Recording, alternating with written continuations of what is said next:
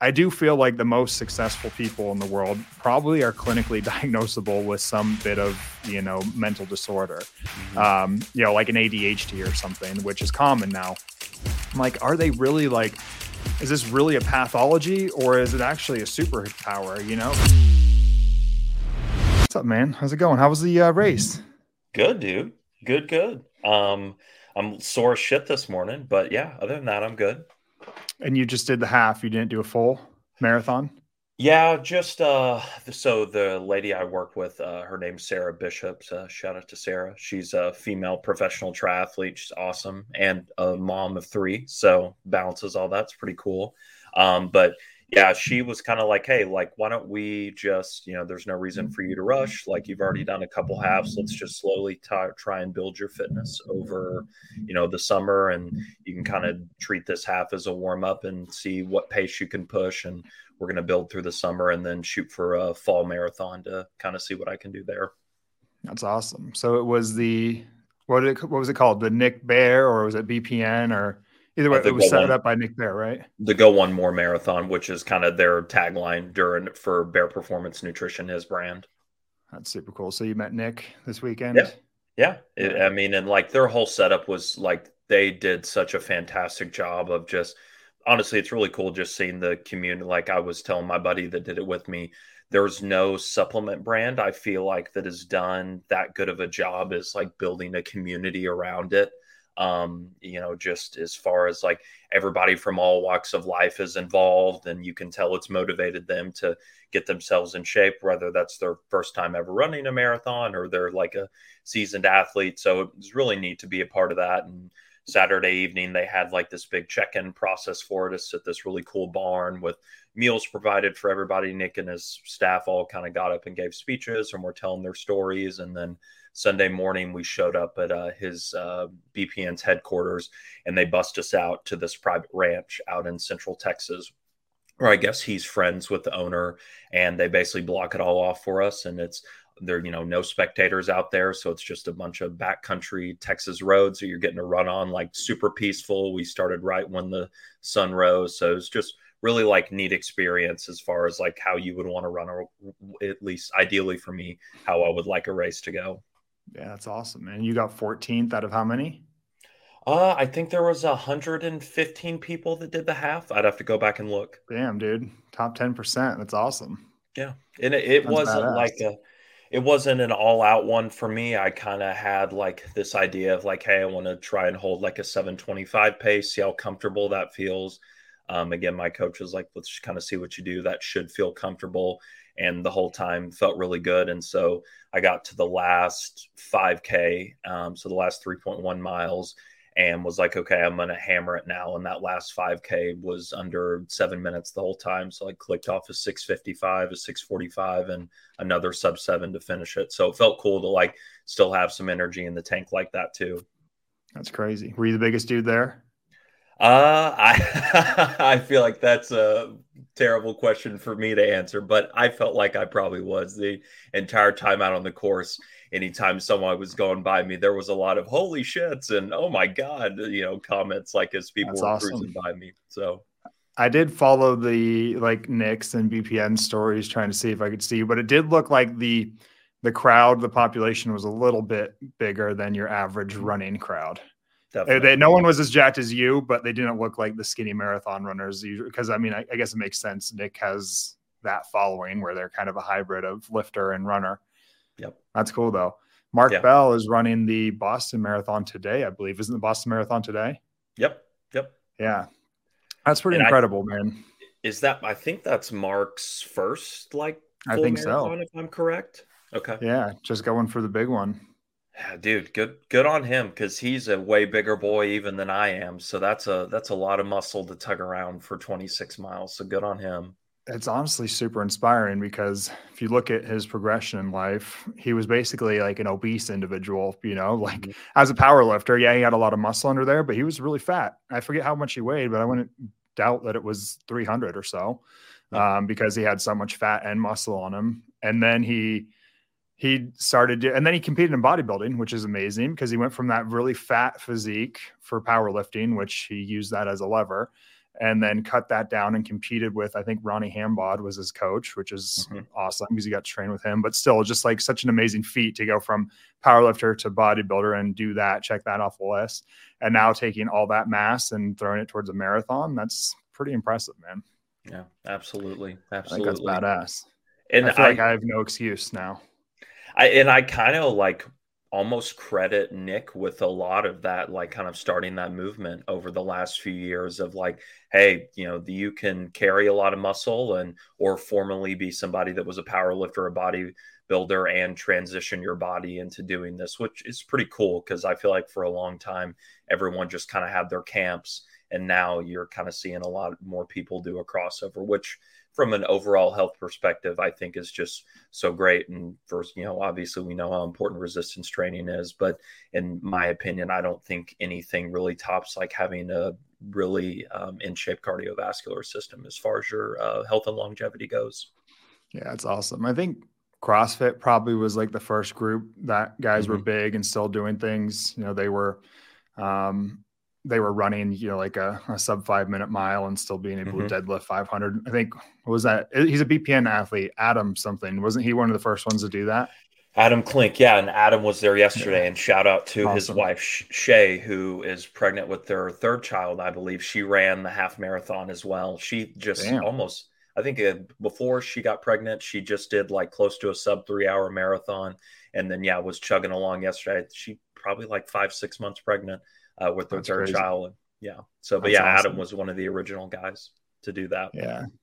I mean, the thinking about Mark though, just so inspiring because I feel I I mean I kind of hide be or not hide I don't know what I do just make excuses when it comes running you know like I'm not good at it blah blah blah it's you know my body's not meant for it if my body's not meant for it Mark sure as hell isn't made for it you know I mean we're about the same I think I'm a little bit taller than him trying to remember. I've got a picture next, to a few pictures next to him, but I think I'm a little bit taller than him. But he's mm-hmm. a big dude, you know. He's bigger than me for sure. And the fact that he's going to go out there and run 26 fucking miles, that's so insane. Yeah. Like for me, the the most I ever did was most miles I ever ran. Maybe what's a 10k? Five, six, uh, six, six point two. Yeah, I did a six, six point two recently. I did a Spartan race that I got roped into, which had oh, you know, nice. a lot of uh, a lot of obstacles and stuff too, which to, that again took just a shit ton of mental fitness because I trained a zero amount for it. I just had to go out there and tough it out, which was fun. But that's the most I've ever done, and it was rough. So I can't imagine. I I don't think I would make it through. Like I, I honestly don't think I would make it more than maybe like five miles, and I would just be like, oh my god, this is fucking insane. Well, and you know that's the thing too that I tried and like explained it on you know like the reel that I filmed the other day, explaining like different modalities. Like I know most people think of like running when it comes to improving their cardio fitness, but there's so many different you know ways to go around it. I mean, just like there's guys that are incredible cyclists and swimmers that you know I could never get to that level with running. So if like everyone like has something that probably fits their mechanics better too. Yeah. Um. True. So you know, no, no knock if you're somebody who wants to get into that and running's not your thing because i would stay say even like from long-term standpoint you are taking the most damage physically while doing that whereas there's yeah. a lot of other modalities that are much lower impact that you could probably do for a lot longer I just remembered I did row a marathon once when I did more CrossFit. Yeah, that was there you go. That was intense. That Dude, was I bet that was how long did that take you? Oh my gosh. Multiple hours. I don't know, five or more, I think. Oh my god. I can't remember. Yeah. It was a long time though. Because yeah, I'm that was awesome. Think what the because it's I think two thousand meters. It's I think two thousand meters is the direct conversion to a mile. It, I can't remember now. It was thousands yeah. of meters. I know that. I remember that yeah. because CrossFit did it.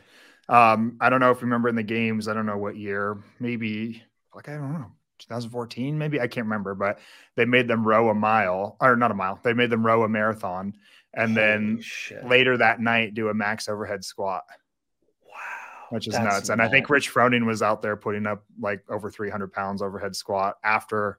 Yeah, I mean they had a few hours, but that's crazy. Yeah, absolutely. Yeah, absolutely. That's wild. Yeah, it just so goes to show how cool like the human body is, and again, like how I think there's a lot of mental toughness that comes into the equation. Again, like Mark, like he's going to be the biggest dude out there. He's just going to probably look like an idiot and people are going to just he's going to stick out you know and i think he wouldn't he wouldn't care if i said he's going to agree he probably is not going to look like anyone else out there but he's going to just put his mind to it, which he's done. I mean, the dude's basically been successful in everything that he's ever tried to do, you know, which is it's really inspiring. And he's just going to plug along, and and that's what's going to get him through is more of the mental toughness. Of course, he's been training his ass off, and he's doing the best he can as far as technique and everything. But I don't know, Ocho, it's awesome. And the thing is, to and to your point of you know, it's always a mental game. Is you know, I was there was a guy that he and I kind of paced each other pretty much the whole time yesterday, and we were chatting as we were cruising along, and like it's all relative. Like no matter how fast you are, like it always is tough, especially on a race because that's kind of where you're letting you know the governor off and pushing it for the max for however long you're going. Um, so it doesn't matter if you're somebody who runs a sub three or a five hour marathon, like that's going to be tough. And there's pretty much like always points in a race where you hit like the what the hell am I doing out here? Like this is miserable. Why did I sign up for this? And you uh, just have to like block those thoughts out and just kind of keep churning along. Yeah, it's crazy. I feel like your body will just like stop mine will at least. Like even the weightlifting i'll stop mm-hmm. and then go what the fuck are you doing? Like wait don't stop. So, i know it hurts a little bit but like keep going you know? I did um been doing the last two leg work because i've been i've done i've done drop sets on the leg press making victoria uh shut off the weight and that's like the ultimate burn. You know i go to where i'm damn near hitting max on my first set where you know I'm grinding out the last rep and then she pulls them off and I go and keep doing them. But by the time like the third plate is off, you're cardiovascularly like so taxed, your legs are burning so bad. And I keep wanting to stop, and then you'll have to tell yourself, like, no, like you you still can go. I know that I can still go, but my body's trying to stop. So it is having that, like being able to pull off the mental governor is yep. such an incredible thing. Absolutely. Yeah, you've been uh, training pretty hard, actually. I saw um, the story you put up with Victoria spotting you on the chest or uh, dumbbell presses this weekend. That was some good weight. I was like, you look like you've been hitting it a little bit harder lately. It was only 95 pound dumbbells. That's so weak for me. Hey, dude. Hey, there's a time when I was heavier. hitting like 125s. Yeah, it was a lot uh, more sauce but, in the equation too, so it's relative. true, true. We train twice a week. I think I'm going to try to go today because uh, we're filming this in the morning and I have consults starting in the afternoon. So I think I'm going to try to go today. Uh, try to. We've been trying to hit three times a week.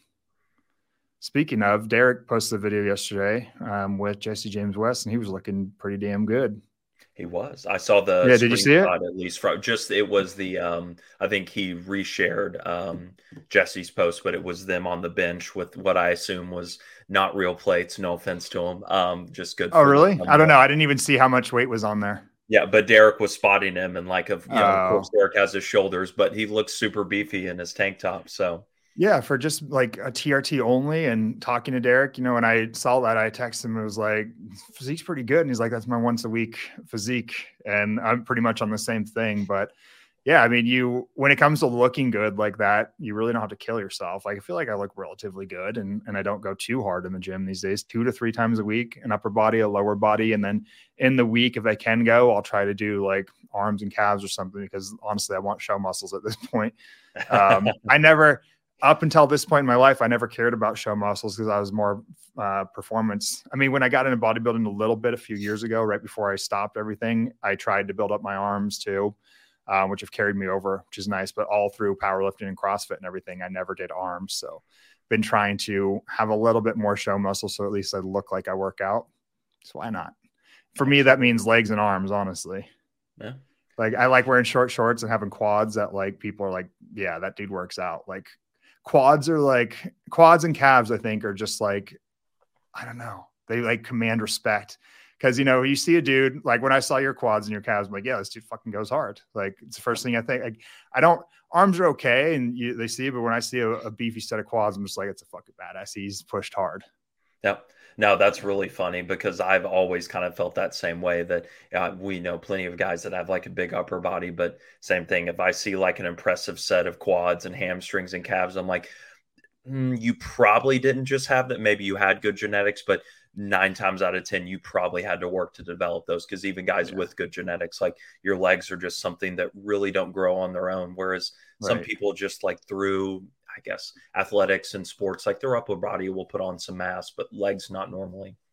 as gay as it is too, like a good pair of glutes. That's when you know someone's when's uh, going hard because glutes won't. You know, there are guys who will build up their quads and and hamstrings by doing like curls and extensions. Mm-hmm, mm-hmm. But you know, if a dude's got under some heavy weight when he's got a big old set of glutes, you're like, yep, that's a fucking powerful man right there.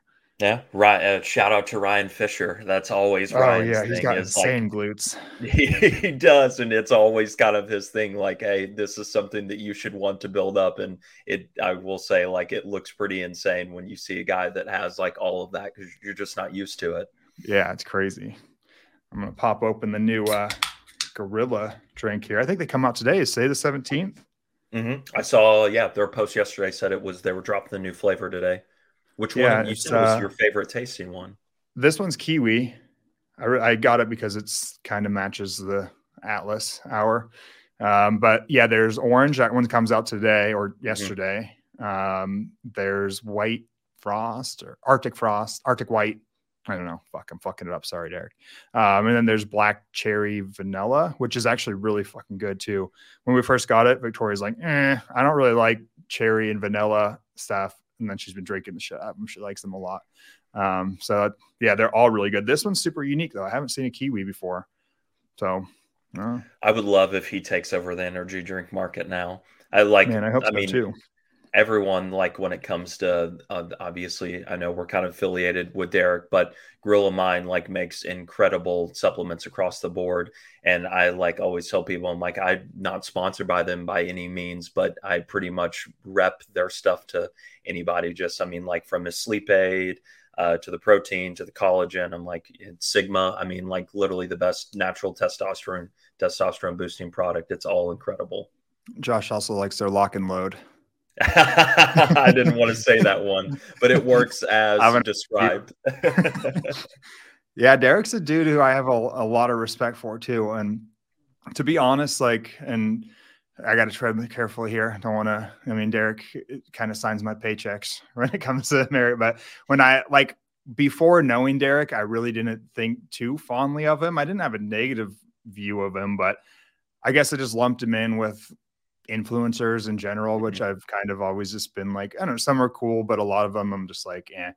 Um, to be, I mean, to be fair, he's he covered a lot of stuff that I didn't care about at the age that I was when he started coming out. You know, I was already older than 30 and so his target demographic i feel like is like 20 to 30 probably mm-hmm. you know he was talking about things like how to get a bigger load and you know how to get a bigger dick and hair loss and um, which is cool i mean he built an empire but yeah, thinking about now, especially knowing him and how humble of a dude he is, I actually have a immense amount of respect for him.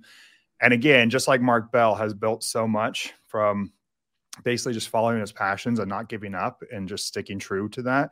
Derek has too. And it's so mm-hmm. fucking mm-hmm. inspiring to think of like, I don't even know what his background is. Asana maybe is what people say it is, but to think that he started with a shitty little webcam that was all pixelated as fuck and he was like, you know, his chubby face and round delts. He was all bulked out and behind Asana and just sat there and pumped out videos nonstop for years. Like every single day, I feel like he was coming out with a video until that just transpired into this massive YouTube following. And then he built products that he was passionate about. And Gorilla, I think, has an insane like revenue, you know, based yeah. on how many people. To hear like when you hear about what the his athletes are making per month where heard claims of like over 30 like 30 60,000 a month and he pays them like 20% commission which is also awesome that he does that. That's an insane amount. But that means those people are selling 300,000 a year or uh, 300,000 a month. So like you know over 3 million a year of one person and then how many affiliates does he have doing that you know he's got to be yep. putting out awesome numbers which he never talks about either he's super humble mm-hmm. and then he went and started Marek this episode is brought to you by Marek Health. As you know, at Atlas, we're extremely passionate about optimizing all aspects of the human condition. And we believe that starts with one's health. But before we start optimizing, we need to know what we're optimizing for, and we need to know where you're starting. That's why we partner with Marek Health, where you can stop guessing about your health status and actually get a look under the hood. Marek was co founded by our friend Derek over at More Plates, More Dates as a place where the individual could take their health into their own hands. Marek is a telemedicine company that uses blood work and other metrics to provide valuable insights into how your body is functioning and what might need to be changed in order to improve your performance and longevity. With Marek Health's comprehensive lab tests, You'll receive biomarker feedback with actionable steps to improve your metabolism, your libido, your mood, cognitive function, and so much more. Once you get your labs done, your personal health coach will find a licensed medical provider in your state that can help you to develop a treatment plan. So we worked with Marek to provide our listeners with two panels. You can go over to marekhealth.com forward slash atlas and order our panel for 10% off using code Atlas. Choose Atlas Lab Panel and pair it with a lab review from a health coach for a thorough analysis of your results. That's forward forward slash Atlas and use code Atlas at checkout. You can also order your own desired labs and use code Atlas to get 10% off your first order. And that took me so long to film, so please go do that, guys. And uh, yeah, it's just awesome. I'm I'm really I'm I don't know. Yeah, the more I get to know him, I'm happy to uh, be affiliated with him and and I guess call him a friend, which is cool. I just I get hyped on anyone's success, especially when they're doing what they love and they're honest, humble people who just grind and make something out of nothing. I don't yep. know. It's awesome. Yep. Yeah.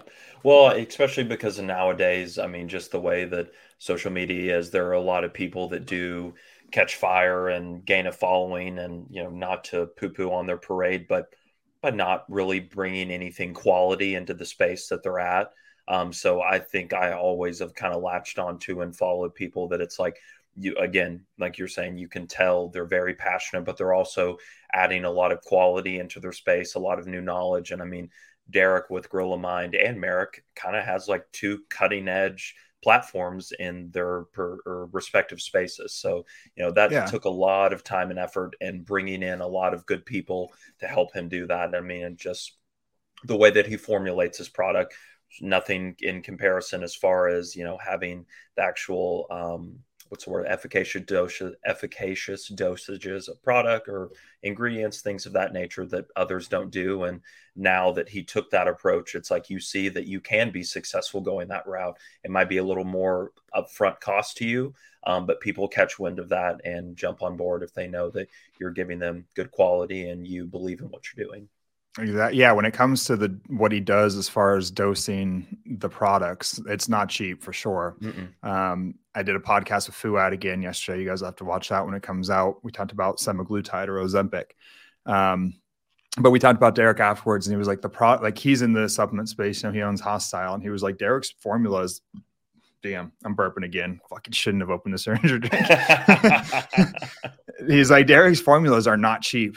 Um, which I could imagine. So, it, you know, what he puts out, he probably ends up not making as much as he would otherwise, you know, to actually have a product that he stands behind.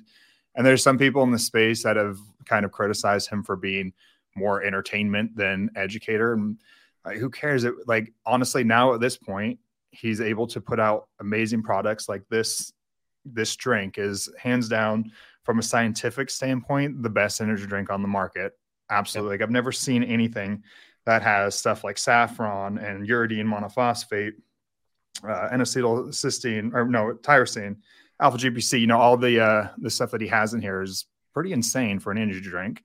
Yep. And he's been able to build up Marek with the help of the team, but like that was it's new to the space. I don't know. So his what he did for entertainment, I feel like when he was just, you know, reacting to TikTok videos and shit, you know, the things that I didn't why I wasn't a huge fan of him, but it helped him to build that so he could do what he actually was passionate about, which is cool. And I say props to him. You know, I don't feel like he sold out ever in any way. He's not somebody who did like, I don't know. You know, there are some people who are like, well, ends justify the means. I'll do some like bullshit videos that I don't fully agree with. I don't know. I felt like he stuck pretty true to his his uh, ethics and moral code. Yeah and he's talked about it a little bit before that you know that was kind of he i can't remember what year it was but he followed the greg doucette route i believe of like having to mm. put out two videos a day and some of them may be about gimmicky things but i know that's what the algorithm's going to catch and as i try and build my brand that yes maybe it not might be a little corny but i also have this huge backlog of actual really scientific videos where i'm doing 45 minute formulation breakdowns yeah uh, you know, really getting into the science of different studies for hair loss, testosterone replacement. So that was all mixed in conjunction with it. So I think he did a good job of balancing the two of those things because you can be super scientific, but that may not be enough to build your brand. And you kind of have to have a balance of both. Yeah, that's awesome. I guess enough of sucking Derek's dick. I just like to uh all, all people we've talked about today, Nick Bare, Mark Bell, Derek, last name unknown. Um, everybody is, you know, they've all built like empires out of following their passion. I think it's mm-hmm. so fucking awesome. I think it's so cool because again, we've talked about before, like people, you know, talk shit that the American dream isn't a thing and blah blah blah, or I can't do this because X, Y, and Z. Like, really, I mean, Derek literally got a shitty ass webcam, sat it down in front of his computer, and Derek's nothing special, you know. And I think he would agree too. Like, he's not he's a good looking dude and he had good muscle but he's not like you know brad pitt he's mm-hmm. he he wasn't educated in science he sat down and did the work you know he pulled up some manuscripts and some articles and taught himself a lot and then sat there and busts out video after video after video for years and built an empire out of that. And it's just fucking hard work. And there was nothing like, I don't even, he never really caught a break as far as I know. You know, like there are some people who, I mean, me for one, us, any fame that we have comes off the back of him and what he's done through Marek, you mm-hmm. know that's my like I'm luckier than him when it comes to that. I don't think he did had any of those collaborations or anything. You know, he started out just grinding away, doing his own thing and and built it from that. So yeah, same with Nick too. Nick, I in the beginning, I followed Nick from the beginning, and I don't think he really had anyone big who kind of propelled him. He was just unique to the space, and that he was in the military and filming his, uh, you know, his progression with fitness and building a company and everything. I guess you could argue that Mark kind of um, his brother when they filmed that documentary, you know, he kind of used that opportunity to propel his own career. But again, I feel like we honestly all do walk into opportunities here and there, whatever it Absolutely. is, And you have the choice to either like excel through that or, or utilize that to your advantage or or not, you know. Yep.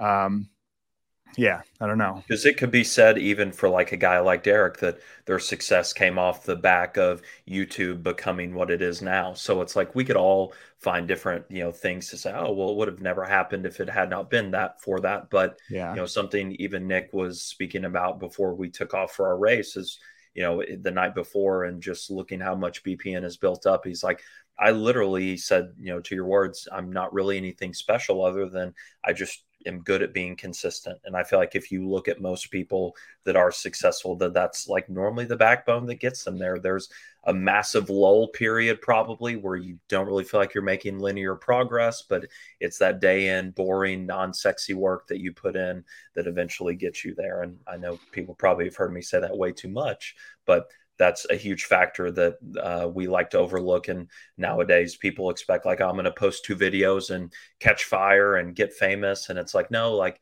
one, you should have the passion behind what you're doing that it, you just are doing it because you love it and care about it. But two, like it's going to take consistent work for you to ever catch fire with it. 100%. Yeah. I mean, for all the, I guess we're talking about influencers here, but for all the influencers who are, you know, have that million subscriber count or whatever, probably like 2% of them got lucky and just mm-hmm. propelled. You know, you look at somebody like Mr. Beast. I forget what the stats are, but it was something like a thousand videos or something before he even got like his first thousand subscribers. I mean, yep. this is episode 11 and we're already at 1.8 thousand. So we're ahead of Mr. Beast in that mm-hmm. regard. But he sat there and just continued to grind and grind and grind. And now his videos are making millions per production. You know, it's insane. Yep. Yep. Um, same, you know, same with Derek. All the videos that he put out year after year before he finally, you know, caught uh, caught fire. Mark Bell. I mean, Mark Bell's podcast. Everybody's like, everybody knows Mark Bell's podcast now. I don't think they really realize that he's maybe been doing it for like ten years or so now. I don't know how long exactly, but a lot longer than I think people know because he started a podcast that was mainly powerlifting centered yeah. originally. Um, and there's been different iterations of his podcast, but he's just been grinding away and now we would have two or three hundred thousand or so, which mm-hmm. even really isn't that big in the grand scheme of things. But the fact that he keeps showing up year after year for that return, like that's a fucking badass. Nick, same thing. Super cool. Exactly, man. It's what we're trying to do here too. Yeah, maybe eventually one day, but whatever. It's still fun. Consistency is key. And you then, uh, go. yeah, go I, uh, oh, I was just going to say what we're trying to do there was uh, hopefully he's listening today. I already told Josh this story, but I had a, a client come through Marek who said that he was doing a ruck um, while listening to our podcast with Dominic, and it was able like he was able to push through the ruck because he was listening to that. And he said that was exactly what he needed. And then he went home and took a cold shower, which he said absolutely sucked, but he felt so good after it. And that's really what we're trying to do, which is awesome. And to hear that, I was like, okay, that's probably cooler than if we, you know, made X amount of money off of an affiliate brand deal or something, you know, because that is the type of thing that we really want to do. Uh, neither one of us need to build anything financially out of this. We're both financially set. And so it's just fun to be able to, I don't know, inspire people and build a community too, like what Nick's done. I think I'm sure he would agree that the community that he was with this weekend means so much more than all the money that he's made, you know, because to walk out there and just see thousands of young guys, and women too, that he'd be like, I've inspired them to to do whatever to bring this community together to feel better about themselves to push themselves to you know go one more as his catchphrase is is fucking awesome yeah absolutely. And uh, yeah that's the my buddy that was with me when we were there getting doing the bib check-in the night before and they had the event for everybody. I whispered to him like man that's got to be like the coolest feeling for him to look out and see all this and how many people have come together for him and of all walks of life too men women i mean young old people are super in shape just getting into their journey uh, very family oriented there like so many young kids too like i'm like that's probably something that's lost a lot now too is that i think sometimes in the space of social media like a lot of things are very selfish in nature about like promoting oneself and i understand that's part of the game but to see somebody like take the approach of really wanting to build a community that's much bigger than them uh, is really what it's all about at the end of the day. I mean, because now you have the platform to do that and create community communities that would have never been um, even put together had it not been for the platform to do that. I do personally feel like those who are trying to actually help others and are passionate about what they're doing have a lot more longevity than those who are just mm-hmm. trying to get you know likes and views right now because there are and i think that goes like you know looking at tiktok um tiktok it's really easy to grow a massive following really quickly. You just do stupid dances and things but in the long run that's not going to go very far you know? That's why i feel like a brand deal probably would pay a lot more to a youtube channel that has like 100000 followers than they would a tiktoker who has like a million because Absolutely you know there when you build a youtube community you're, you're probably really passionate about what you're doing and you connect with your crowd. And then tiktok is more just like this fleeting you know fast boom boom boom thing that people are into right now. Um, but yeah i mean like nick like he's tried to build that community. He's tried to build bpn to be bigger than just him. And now he even stepped down you know as uh, ceo right? And gave it to that female uh, mm-hmm. whatever i forget her name but Kat yeah i mean it just name yeah, he just tried to grow something bigger than him, and it it shows, and that's why somebody like him will have longevity, which is just super cool. Absolutely.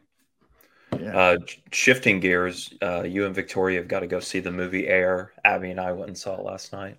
Oh, you did? Oh, dude, and like so incredible. It fired me up so much. Like, no, and the backstory, if for people that don't know, it's about uh, how Nike pursued Michael Jordan and started the Air Jordan shoe line back in the day, and it's just so incredible the like now we all just think like you know that MJ and Nike and basketball shoes are one and the same but you forget that back in the 80s they were just a running shoe company um, right. and just to see how they pursued him and acquired him it's just really really cool story it's all about his mom mainly right mm-hmm. and yeah. that was something that we were talking about as well like his mom like you can Michael definitely got his killer mentality and just like hey, I'm never going to let anyone take advantage of me attitude from his mom because she was certainly the matriarch of that family. Um, and Abby and I were even talking about this morning. Like, it's interesting seeing families like that because I think sometimes we think of like the man maybe in American society as being like the head of the house. But if you look at like all other mammals and stuff, it's normally the mother who kind of like runs the show. And to see a family unit function like that, I was like, it's kind of cool and refreshing. Cause it's like, yeah, the dad's maybe the protector who hunts, who gathers, but like the mom is who holds it all together and is there to protect the entire family. So it was pretty neat. That's awesome. Yeah, it is crazy to think of like Jordan. Yeah, this is dude worth billions, I'm sure. It's insane. Makes and then Nike too. Million dollars a year in passive income from that deal with Mikey. He, and Holy he was the first shit. athlete that they had ever signed to actually make a percentage off of shoe sales. That was a huge thing and the Damn. you know most they had ever done in sales was three million dollars with one athlete. In that first year with Air Jordan, they did 136 million. That's insane.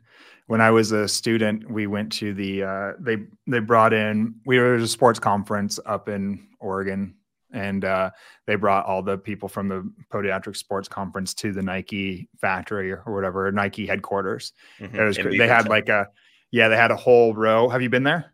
Uh, my uh, good family friends live in Beaverton, so yeah. Gotcha. Yeah, they have like a whole row of all the Jordans in their base model, just all white. Like it was just sick to see. But and then hearing them and walking through because they'll give you a little bit of a talk about the history of Nike too.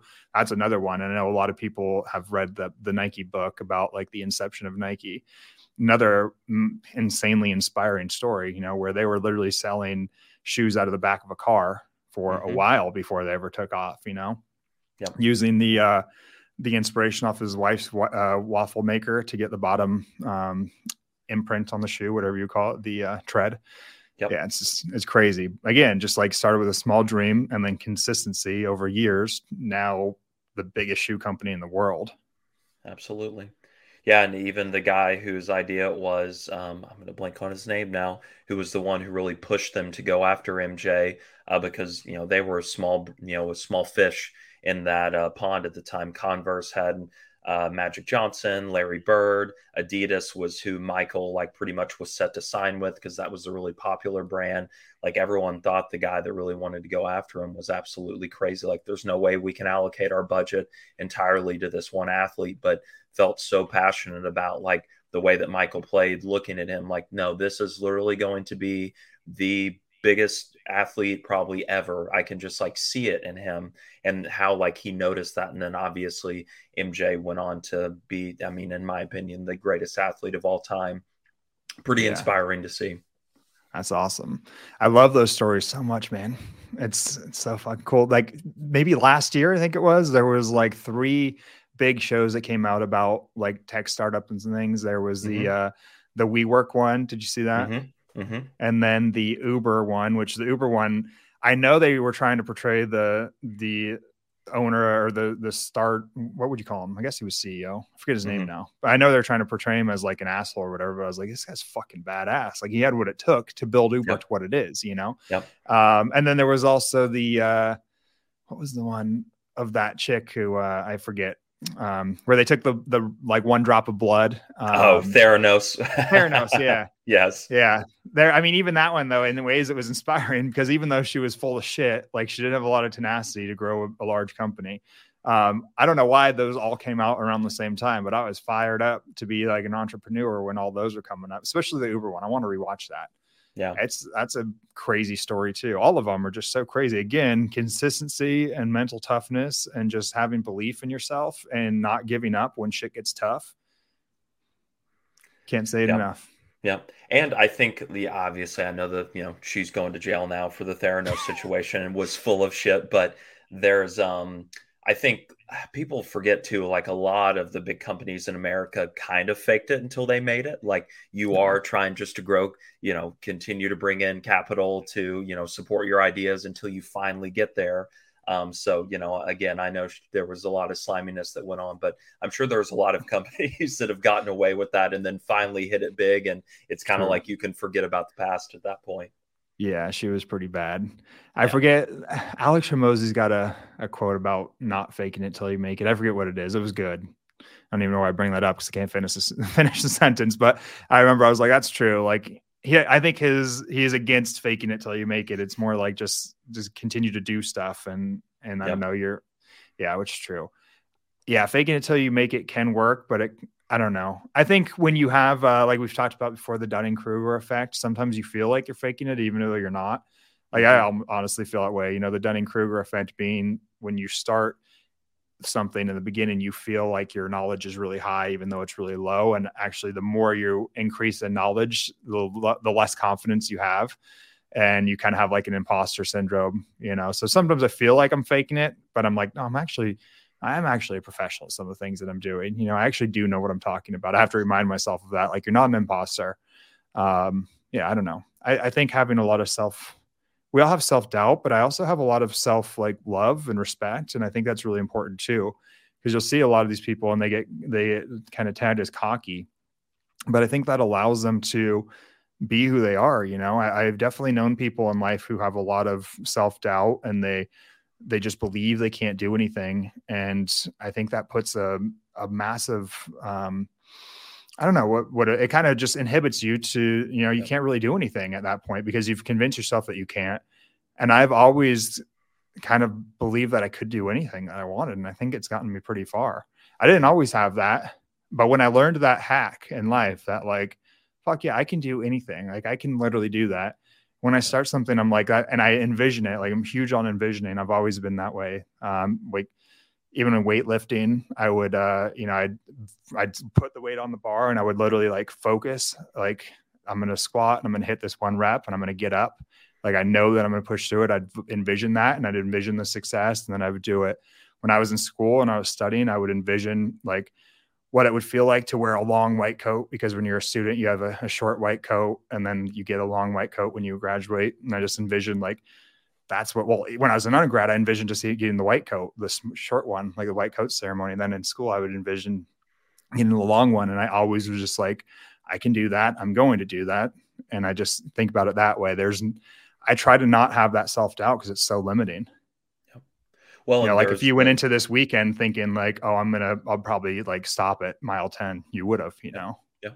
Well and there's that balance of having humility when you're along your journey to know that you still have so much to learn, but balancing yeah. it with the confidence of it doesn't matter that I don't, I'm going to put in the work necessary to get there. And really, no matter how far along I make it, there's still going to be people that are more talented than me, know more than me, or things that I may be incorrect about. But if I just continue to have the attitude of a student, but with the confidence in my own abilities to continue to get better, I think that's like the kind of the perfect balance you have to have go what in whatever your pursuit is yeah i think people get stuck too much on i don't know they give too much meaning to to certain things in their own life too you know like uh, i wasn't born into an affluent family mm-hmm.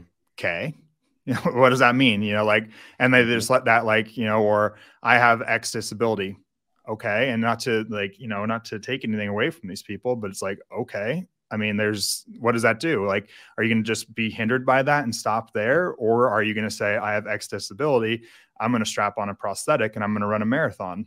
Mm-hmm. You know, those that's what differentiates them. And again, I don't want to take anything away from them. It's really easy for an able-bodied person to talk that way, of course. But um, I have had different things. You know, I didn't come from money, blah, blah, blah. We've talked about I was homeless for a, a, point in time, but I don't have the best genetics, whatever you want to say, you know, and eventually I just go, okay, and like, what does that mean? Does it really mean anything? Not if I don't give it power. You know what I mean?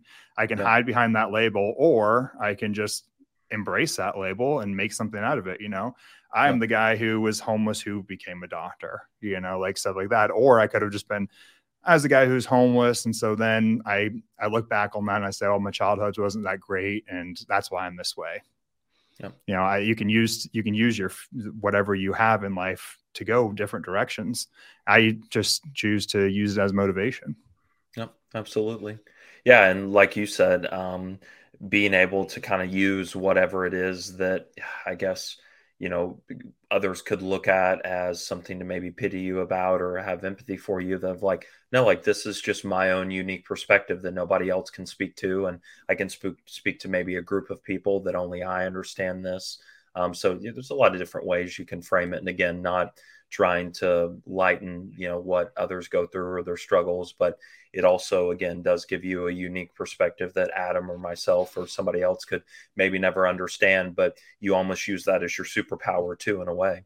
100% yeah you can use that as an advantage you know? Yeah. I'm a poor black individual whose mom was a crack addict or whatever you know and i'm going to become a senator you know? Like that you now you are you have so much more advantage over just the average dude whose parents went to yale and you went to harvard and you know you were bred to be a senator. Like you now have a superpower above other people because you took you took what should have been coined like a negative or a hindrance and you made it into a power you know? Yeah and yeah, I, I, think that I feel like more people, I guess, should.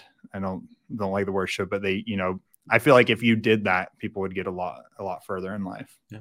Yeah, to and to use the MJ story as an example, even when they were speaking to him, the um, guy that Sonny is his first name, I forget his last name, that was the one at Nike that pursued, him, said that to him.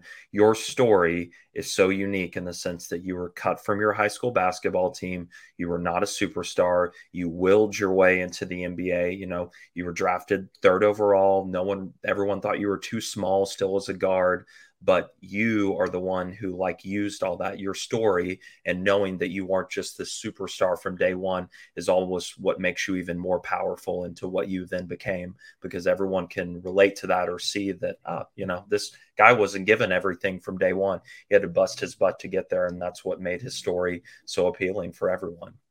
That's awesome man. I love stories like that. I'll definitely have to go see it. Did you cry uh, dude, there's a couple points I was getting, and, and, like just the nostalgia for 1980s America too. Oh, yeah. like, we might have peaked then.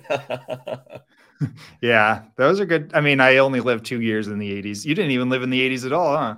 I didn't, and I want to oh, experience wow. it because I'm like, looks like it was a pretty dang good time. Yeah, I didn't get to. I can't remember any of the 80s. I was only two when turned to 1990, but yeah, definitely a different time. Even the 90s were amazing like early 90s i definitely remember mid 90s fun times. But um on Fouad's podcast one of the guys was saying he saw it and cried. Uh, so i was like yeah i mean i probably would. I get friggin i get choked up on those type of movies. Like motivational movies get me definitely choked up. Yeah. Well and just like did you watch the 10 part documentary on when the on the 90s bulls that came out uh, a couple years ago? His documentary uh, the one, the ESPN one with Michael. It was like the ten part series on the the basically, dance, the last dance, uh, or whatever. Yes, the last dance. Yeah, yeah, that one. Yeah, um, for sure. And just even watching that, like, there's just you know, I not to get into a basketball, but the LeBron and MJ comparison, I'm like, man, there's just something oh. about Michael though, like that just ultimate competitor and to see how much he went through as far as and Sonny said it in the movie last night, like you're going to be built up and then they're going to tear you down. And that happened with Michael. He was built up into everything. And then, you know, his father gets murdered and the whole world's trying to say it's because his dad was a gambler and this disrespecting his family. And when Michael wants to walk away and do something different, everyone trashes him for that. But like to be that talented, but also have the mental fortitude to withstand. Like, I can't even imagine that onslaught of just pressure from the outside world and to still perform at that level is just, uh, I don't know how you can't watch that stuff and just get so motivated. Yeah, that's for sure. He's he seems like an interesting dude, you know, an angry dude for sure. Definitely has a lot of uh I mean, I think that would be the when you look at the most successful people, Victoria and I were having this conversation this week and talking about um, mental health issues, and mm-hmm. we were talking about the the increase in diagnoses of everything, and and somehow it pivoted to.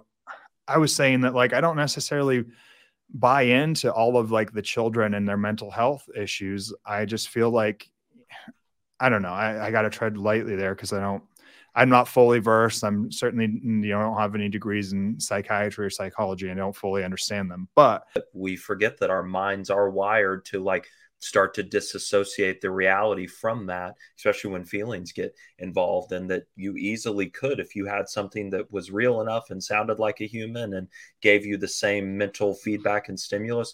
You could certainly start to fall for that and not need another person, which is really scary and odd to think about it's crazy. Have you seen that movie? What's it called? Moves in real her? life are much better. So, um, I think it's called Her. I don't know. I think it was a Joaquin Phoenix. I don't know. There's a movie where a guy falls in love with a robot or like a AI.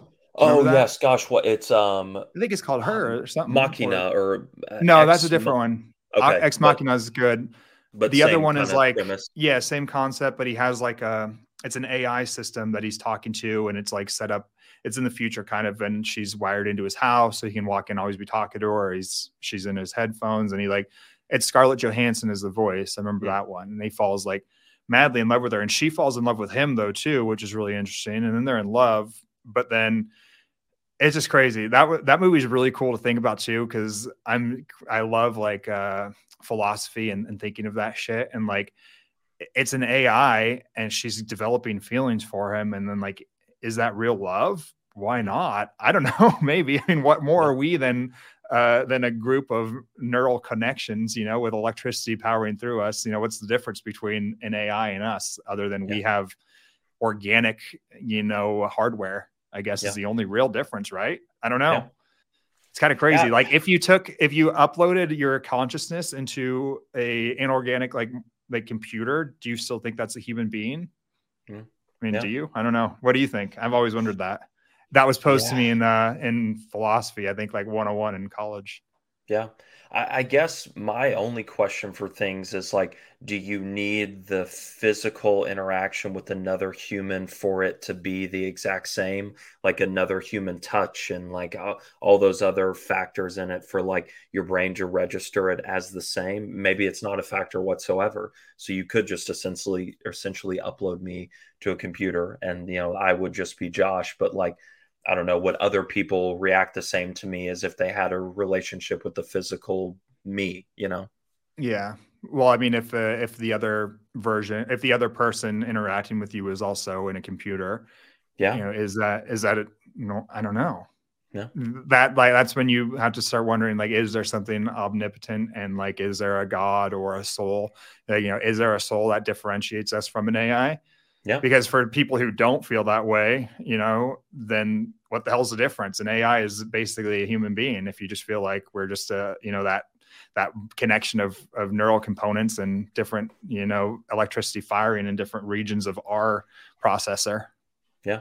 Which then obviously goes in the equation or, or the question of how much little we actually know. I mean, obviously we know a lot about the human brain, but if you think about how much is unknown, like, yeah, what is that human component of it? Is there something that with my physical brain, no matter how well you trained a computer to learn and react, would would there still be something missing in that equation? And if not, then that's where it gets really interesting. But maybe there is something that no matter what, like you'll never be able to kind of differentiate or make them one and the same. Yeah, I don't know. That shit trips me out. I, I've thought about that for years. Like, what makes a human a human, and is is there anything really all that special? I mean, you have to believe that you have a soul, essentially, because that would be the one thing that could differentiate us. You know, but for those who are like strictly science based, and you literally think like all we are are these, you know, this or this organic lump of stuff that has these neural connections and certain chemicals fire and you know happen like if that's all you think then we're literally no different than a computer Yeah. Yeah. fuck i don't know i know we'll never know the answer but i love thinking about stuff like that i could talk about that kind of stuff all day long Absolutely. I think. I'll always err that we're unique just so it keeps me sane um, and that we're Yeah. not the same as just a computer. And hopefully in my lifetime, we don't reach that point, or your and I both lifetime, we don't reach that point where we have to find out fully. dude i don't know freaking everything is progressing so rapidly it's so scary like the ai thing is really like freaking me out the more and more i think about it i'm just like holy shit like i mean content creation like something like they just made a uh, an ai deep fake of the rogan podcast That's Did you see that? Yep. Yeah, that's insane. Yep. It was perfect. So Yep. what the fuck?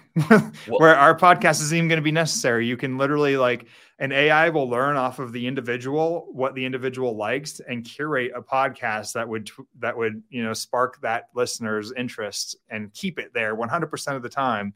Yep. And that's insane. It's insane.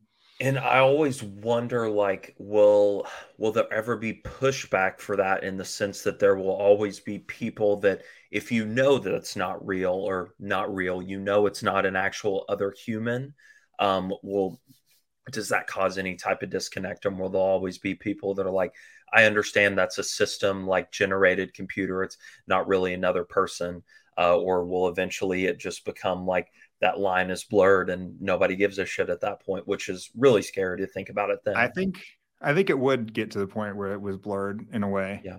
yeah. I don't know, just based on yeah, every like think of how how special things like TV were when they first came out, you know, and it's just like, you know, it's not anything big anymore. Like I don't know.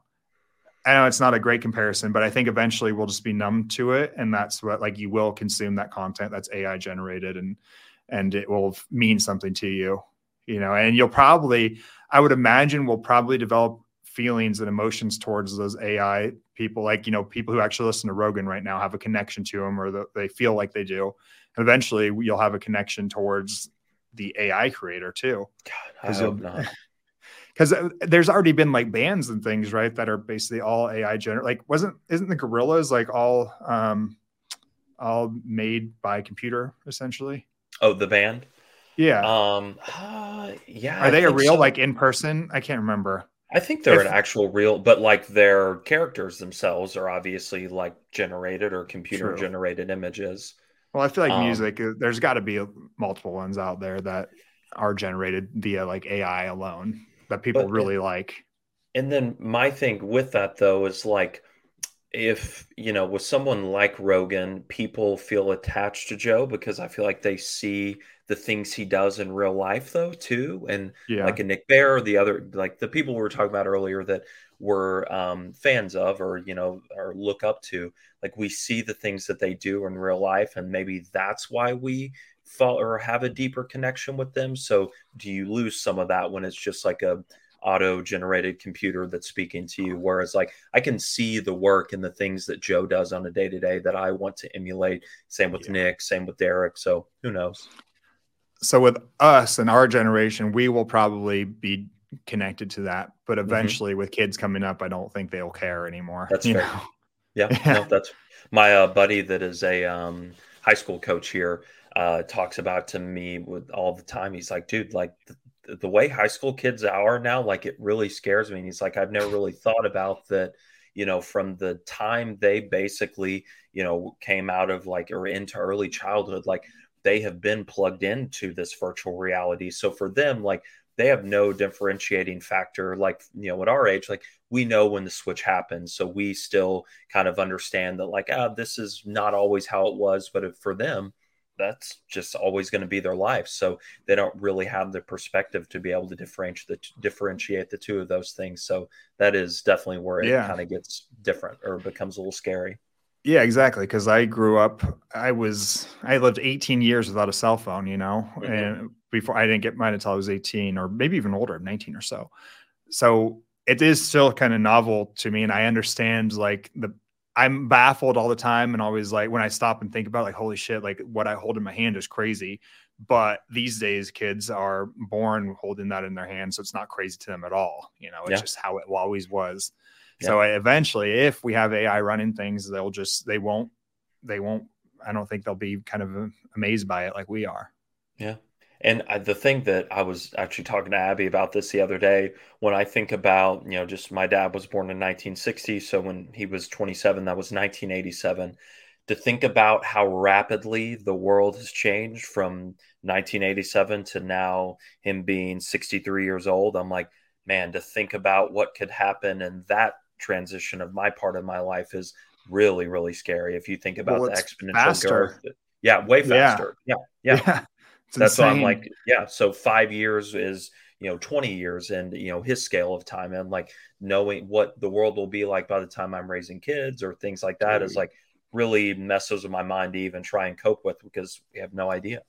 It's wild. Like, you know, from the 80s to the 2000s, not a lot was that different. You know, there mm-hmm. was, you know, things are things have always kind of progressed, but slower. And then suddenly it just like snapped. And now we've like have this insane like velocity behind growth. It's crazy. Things change every day. Like, I mean, I'm streaming this on a fucking iPad that I bought like three years ago and I haven't fired it up in a while. Yep. And I did. And it's so I couldn't even do half the shit I wanted it to do that I thought was a standard on Apple stuff because the technology's already changed so much. You know, I was like, holy yep. shit, I already have yep. to buy a new iPad. I had it back in school and I haven't fired it up in a while. And just so crazy how fast things change these days. And yeah, it's wild. I'm not looking forward to the future.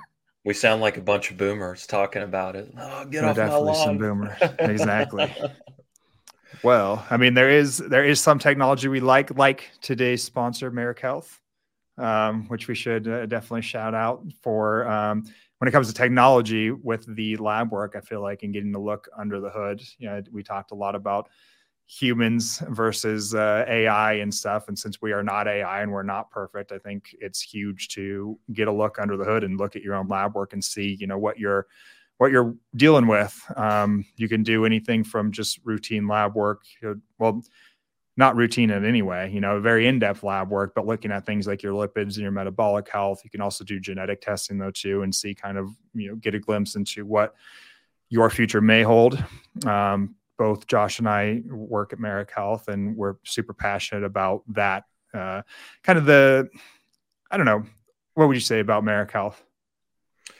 I would say the thing that I, when I like it to other people of what we do there and what I think makes it so special is obviously to your point, we are looking at things that I feel like were never addressed before. And yeah. maybe the like what Peter Attia refers to as medicine 3.0, we're taking a preventative stance.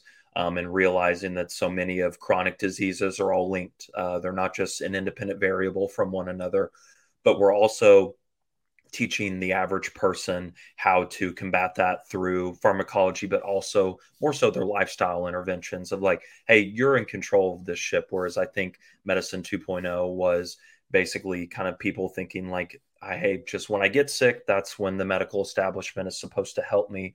But like kind of putting the tools and the keys back in people's hands of like, no, you can take charge of this and learn this. You know, you may not be any medical expert by any means, but you will at least know almost, you know, 90% of what you need to as far as helping yourself to live a long and healthy life which i think to me that's the coolest part to get to take people along that path and see how enlightening it is for them exactly perfectly said. I fucked it up by trying to trying to squeeze it in there when I should But no, I'm I am super passionate about Marek just because I I got into I've said my story many times and it'll be a repeat for people, but I got into medicine because I first found fitness and I was super passionate about science and fitness and everything. And I probably picked the wrong specialty because I quickly found that all I was dealing with were people that certainly were not fit, were never going to be fit. And I was dealing with disease in a state that it was so bad that I was having to cut off limbs, you know, because diabetes had